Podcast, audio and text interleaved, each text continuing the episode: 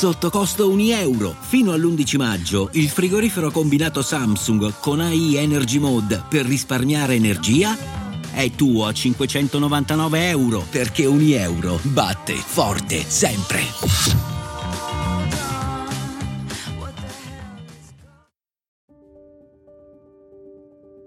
Abbiamo visto in questi giorni, le stiamo vedendo in questione, che bambini che hanno cercato di prendere le coperte dalle macerie delle case per poter trovare un rifugio al freddo, o in alcuni casi anche bambini che andavano a recuperare il ferro dalle macerie delle case per poi rivenderlo e provare insomma a sostenersi, perché la fame è tornata ad essere un nemico ad Aleppo. Purtroppo la mensa che noi come Pro Terra Santa abbiamo allestito da 1.000 persone che quotidianamente andavano a ricevere un pasto, oggi sono diventate già 1.500-2.000 e continuano ad aumentare. I centri in cui operiamo sono diventati dei centri di accoglienza, centinaia di persone si sono rifugiate al nostro interno, ma come dicevo non basta purtroppo per accogliere tutti. La situazione è difficile, drammatica, una tragedia che si aggiunge a un'altra tragedia, e sicuramente questo terremoto è stato l'evento peggiore di tutti questi anni di guerra.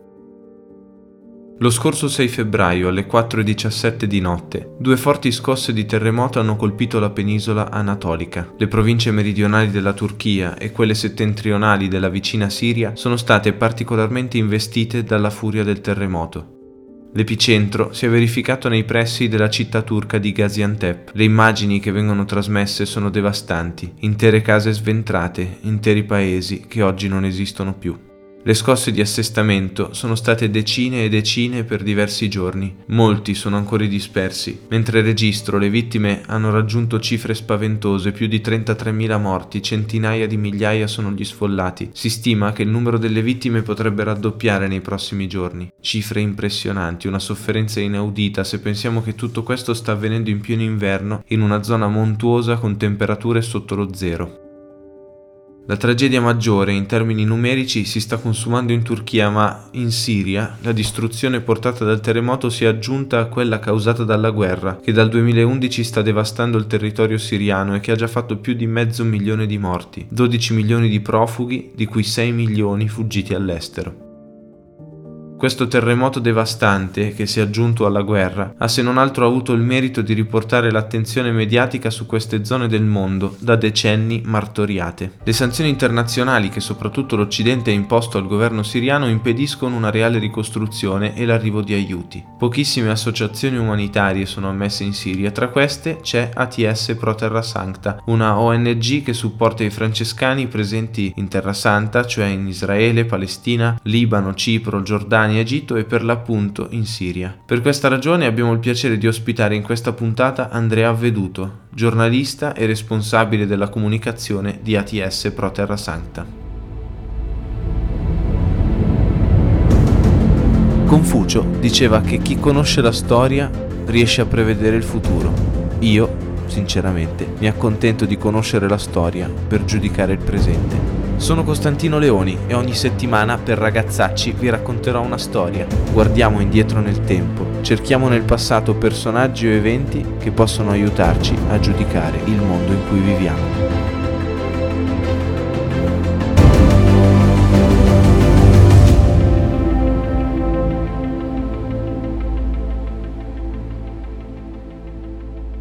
Volevo chiedere a te, Andrea, qualcosa riguardo proprio alla situazione attuale, in particolare in Siria, però se hai notizie anche di quello che sta succedendo ad oggi in Turchia. Abbiamo visto che il numero di morti, per esempio, continua ad aumentare. Sì, il numero di morti continua ad aumentare, sicuramente la Turchia è il paese che ha subito il danno maggiore, però diciamo è anche il paese che è più preparato per affrontare la tragedia. La Siria purtroppo vive in uno stato di precarietà maggiore a causa delle sanzioni internazionali che ad oggi impediscono anche di effettuare le ricerche dei dispersi, di coloro che ancora si trovano sotto le macerie. Mancano le persone specializzate per farlo, non possono arrivare i cani che possono andare a cercare i corpi sotto le macerie, si scava in certi paesi a mani nude. Questa è la condizione di Aleppo, di Latakia, dei villaggi del nord che sono ancora sotto il controllo delle milizie jihadiste, che si trovano ad affrontare proprio in queste ore anche l'inondazione. Una diga è franata a causa del terremoto e ha inondato i villaggi vicini, che appunto sono ancora nella zona, diciamo, tra Aleppo e la Turchia, non ancora ripresa dal controllo del regime di Bashar al-Assad, ma che vivono governati dalla filiale di Al-Qaeda. La guerra in Siria iniziò il 15 marzo del 2011 con una serie di proteste pacifiche e di manifestazioni pubbliche in alcune zone del paese, in particolare quelle a maggioranza sunnita. I manifestanti chiedevano le dimissioni di Bashar al-Assad, il dittatore siriano che, dopo suo padre, prese il potere in Siria.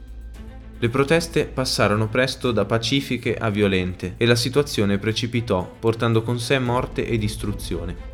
Sostanzialmente gli schieramenti che si sono venuti a creare sono stati tre. Il primo è quello del governo centrale, l'esercito arabo siriano appoggiato dai russi, dagli iraniani e da Hezbollah, una milizia paramilitare sciita proveniente dal Libano. Il secondo schieramento vede una galassia di sigle che vanno sotto il nome di Esercito Libero Siriano, appoggiato da potenze occidentali e da alcuni stati arabi del Golfo. All'interno di questa fazione si vennero presto a creare gruppi di islamisti sunniti radicali, detti salafiti, tra cui anche Al-Qaeda, che in Siria però si fa chiamare al-Nusra, Ahrar al Sham e il tristemente noto Stato Islamico, detto anche Daesh. L'ultima fazione in campo è invece quella dei curdi siriani, che da sempre rivendicano una certa autonomia nella parte settentrionale del paese. Inutile dire che in questo caos i crimini sono stati numerosissimi, i ribelli si sono macchiati di violenze indicibili sui civili, così come il governo di Bashar al-Assad è accusato di bombardamenti indiscriminati, di utilizzo di gas contro civili disarmati, incarcerazioni, torture, condanne a morte contro i dissidenti politici.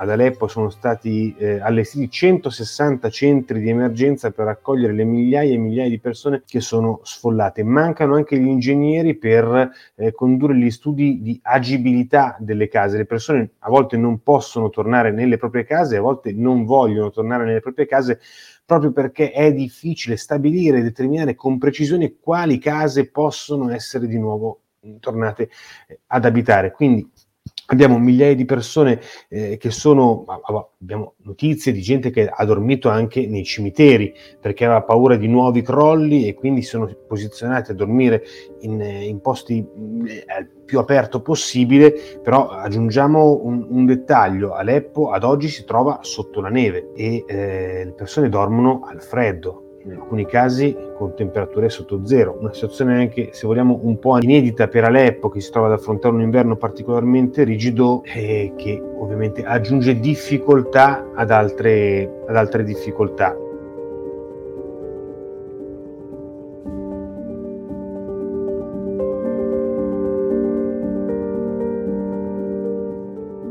Hai citato le sanzioni, ho visto una lista, no, di nazioni occidentali che prestano aiuto alla Turchia, mentre invece sembra quasi che la Siria sia stata lasciata da sola o perlomeno nelle mani di quelli che per l'Occidente sono il nemico, per cui si vedono grandi aiuti da parte della Russia, dell'Iran e di altre nazioni che l'Occidente cerca di tenere lontano da sé. E vorrei un tuo commento riguardo a questo, se ti sei fatto un'idea o se c'è qualcosa che ritieni sia possibile fare per migliorare questa situazione. Partiamo da una premessa: noi da anni chiediamo lo stop o l'allentamento delle sanzioni e dell'embargo internazionale, che non ha danneggiato tanto il regime di Bashar al-Assad, che ha le sue responsabilità davanti alla sua popolazione e alla storia che lo giudicherà, quanto le persone che vengono colpite da queste sanzioni. Nel caso del terremoto sembra che ci siano delle vittime di serie A e delle vittime di serie B. Gli Stati Uniti, come l'Unione Europea, hanno già detto che non aiuteranno la Siria di Assad, ma potranno portare aiuti nelle zone che non sono sotto il controllo del regime. Quindi parliamo delle zone controllate dai miliziani jihadisti. Questo è il dato oggettivo, un dato paradossale, un dato contraddittorio, ma questo dobbiamo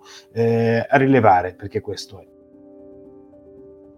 Le sanzioni in realtà nascondono un cavillo che prevede una deroga per gli aiuti umanitari. Di fatto in questi 12 anni questa deroga è stata difficilissima da applicare perché non anche tutto il materiale, i beni di prima necessità che venivano inviati in Siria non riuscivano a entrare di fatto proprio a causa delle sanzioni. L'idea che mi sono fatto io, il mio commento forse un po' cinico, è che anche questo terremoto è stato strumentalizzato per fini politici, viene strumentalizzato per fini politici, come al solito chi soffre di più da questo punto di vista sono le persone che non hanno che non vedono, che non hanno uno spiraglio di speranza nel futuro.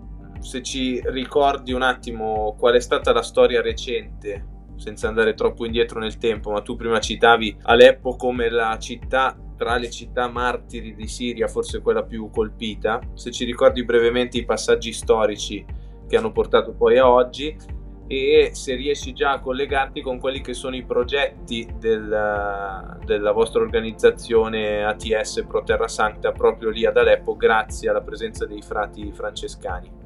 Beh, allora Aleppo ha vissuto negli ultimi anni una storia che è fatta e costellata da violenza, da guerra, da scontri, perché Aleppo innanzitutto era considerata la Parigi del Medio Oriente, una città bellissima, meravigliosa, con una cittadella antica che fortunatamente è sopravvissuta alla guerra, ma il cui 70% della città in generale è stato distrutto. Da Aleppo si cammina per macerie, per chilometri e chilometri fatti solo di macerie, di palazzi che già erano distrutti e che oggi dopo il terremoto sono ancora più distrutti. Aleppo ha vissuto il destino di quella che era Berlino a un certo punto della guerra siriana, che è iniziata nel 2011, iniziata con le proteste da Damasco e che poi si sono diffuse in tutto il resto del paese. Ecco, Aleppo è stata poi a un certo punto divisa in due perché è occupata dallo Stato Islamico, prima dalle brigate di Al-Qaeda, poi dall'ISIS o Daesh o come lo vogliamo chiamare, fino all'ottobre 2016,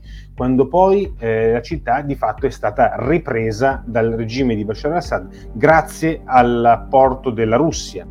Dal 2017 allora ad Aleppo non c'è più la guerra, nel senso che è una città che è sempre stata in mano ai russi, che ha cercato in qualche modo di rimettersi in moto, aprendo magari qualche attività commerciale, riprendo qualche industria che era stata distrutta, ma conservando un'estrema povertà. Ad Aleppo ad oggi l'elettricità non arriva se non per 2-3 ore al giorno, molto spesso manca l'acqua calda, il gas, gli impianti di riscaldamento funzionano con generatori a gasolio che manca molto, ma manca anche la benzina, per cui molto spesso la città si trova completamente al buio. Ecco, questa è un po' oggi la condizione dell'epoca, che a un certo punto si è trovata davvero divisa in due, come è stata Berlino durante la guerra fredda. Io sono stato in quei mesi quando Aleppo era divisa in due, davvero la linea di confine tra la parte, diciamo, della Siria degli Assad e la parte invece controllata dall'ISIS quasi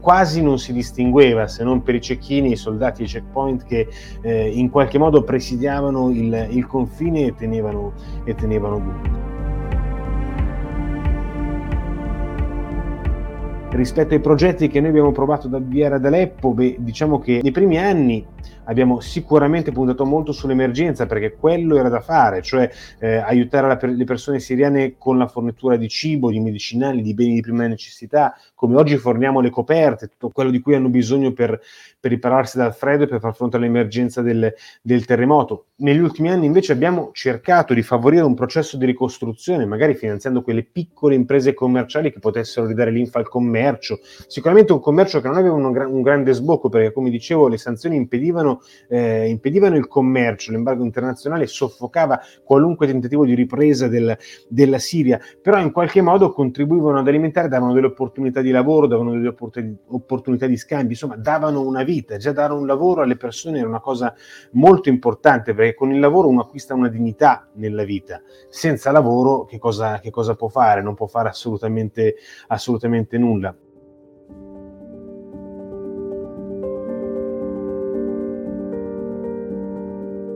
Il 2022 per la Siria è stato uno degli anni più difficili, dove la crisi economica si era fatta sentire oltre ogni immaginazione. L'anno scorso siamo dovuti tornare ancora a progetti di emergenza, abbiamo dovuto rimettere la mensa per i poveri che accoglieva più di 1.000 persone al giorno e ripristinare tutti quegli interventi che facevamo durante la guerra. Perché, e chiudo, perché le grandi agenzie internazionali, dopo aver declassato la Siria da emergenza post-emergenza, se ne sono andate, non sono rimaste più a aiutare la Siria, semplicemente perché non cadevano più le bombe, ma ci sono stati dei nemici che hanno fatto più morti delle bombe. E ricordiamo da ultimo anche la crisi in Ucraina, che non ha semplificato le cose per la Siria, anzi le ha complicate, perché i russi hanno cominciato a utilizzare per l'invasione nelle città ucraine gli stessi mercenari, gli stessi soldati che avevano riconquistato le città siriane vicolo per vicolo e quindi avevano già una forte esperienza e hanno replicato e stanno provando a replicare il modello anche in Ucraina. Questo che cosa ha provocato? Naturalmente una rinascita di quei gruppi di jihadisti, di estremisti islamici che stanno provando a rimettere piede sia ad Aleppo che nei dintorni, compreso, ahimè, anche nuovo Stato islamico di cui ancora non si parla ma che rimane ancora vivo. Lo Stato Islamico è il gruppo terroristico che più di tutti ha fatto parlare di sé negli ultimi anni. La storia del califfato è lunga e complessa, non basterebbe probabilmente una puntata per raccontare tutti gli eventi che hanno portato al-Baghdadi e i suoi seguaci ad imperversare in Siria, in Iraq e a compiere attentati in Europa e in giro per il mondo. Ricordate ad esempio il Bataclan, Charlie Hebdo, gli attentati a Bruxelles e a Nizza, giusto per citarne alcuni.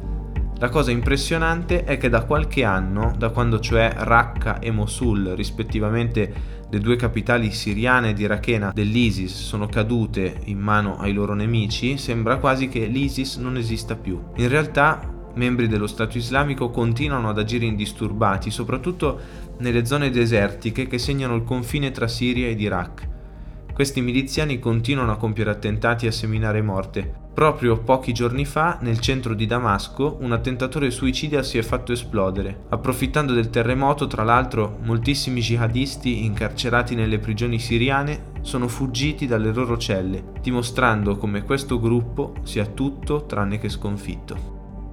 Ho letto in un articolo pubblicato da uno dei vostri operatori che adesso è in Siria, che raccontava della storia di questi bambini senza nome che purtroppo sono rimasti sotto le macerie e che probabilmente non entreranno nella conta dei morti, o perlomeno non ci entreranno in anonimato. Sì, il progetto dedicato a questi bambini senza nome si chiama Un nome, un futuro ed è dedicato alla cura e all'educazione dei bambini nati da donne violentate dallo Stato Islamico durante l'occupazione del Daesh ad Aleppo. Sono circa 30.000 in tutta la Siria e purtroppo non possono essere riconosciuti all'anagrafe perché, secondo la cultura dello Stato, sono figli del peccato. Quindi non hanno diritto ad avere un nome e non possono essere registrati all'anagrafe. Alcuni di questi bambini che frequentavano i nostri centri per imparare a leggere, imparare a scrivere, cioè in qualche modo per imparare a vivere, sono purtroppo morti sotto le macerie. Quando li abbiamo trovati abbiamo dovuto in qualche modo seppellirli in una tomba senza nome, perché il nome di fatto non ce l'avevano e non ce lo potevano avere. Abbiamo aperto una campagna di raccolta fondi straordinaria in questi giorni per chiedere un sostegno concreto per rispondere prontamente all'emergenza.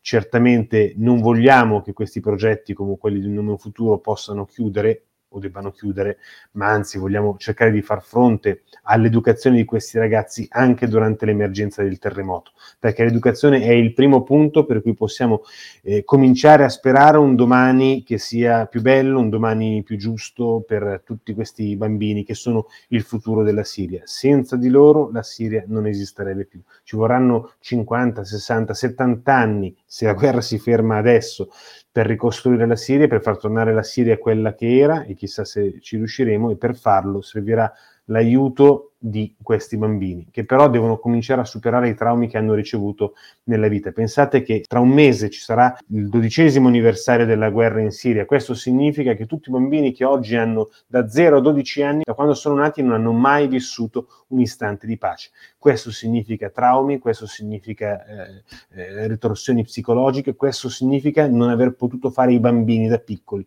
Cioè sono bambini con un'infanzia negata. Immaginate che tipo di adulti potrebbero diventare. Per questo noi insistiamo sull'educazione, per cercare di dare da una parte un sorriso, da un'altra parte un futuro a questi bambini e quindi dall'altra parte il futuro a un paese.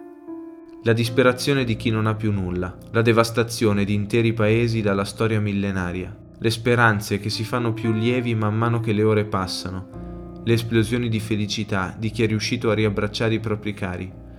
Stiamo assistendo a storie incredibili, bambini tratti in salvo dopo diversi giorni sotto le macerie, donne che sotto le macerie partoriscono, uomini che stringono mani, che sbucano da sotto i calcinacci. È uno spettacolo tragico, quello turco e siriano, una catarsi moderna che non ci lascia certamente indifferenti, ma che non può durare il tempo di un podcast. non può durare la durata di un servizio televisivo. Quando noi spegneremo il televisore e rimboccheremo le coperte ai nostri figli, ci saranno ancora uomini e donne sole a patire il freddo e la fame. Ci saranno ancora bambini in cerca di coperte tra le macerie senza nessuno che possa rimboccargliele. Per fare in modo che il nostro interesse sia fecondo, dobbiamo aiutare associazioni come ATS. In che modo possiamo allora aiutarvi, Andrea?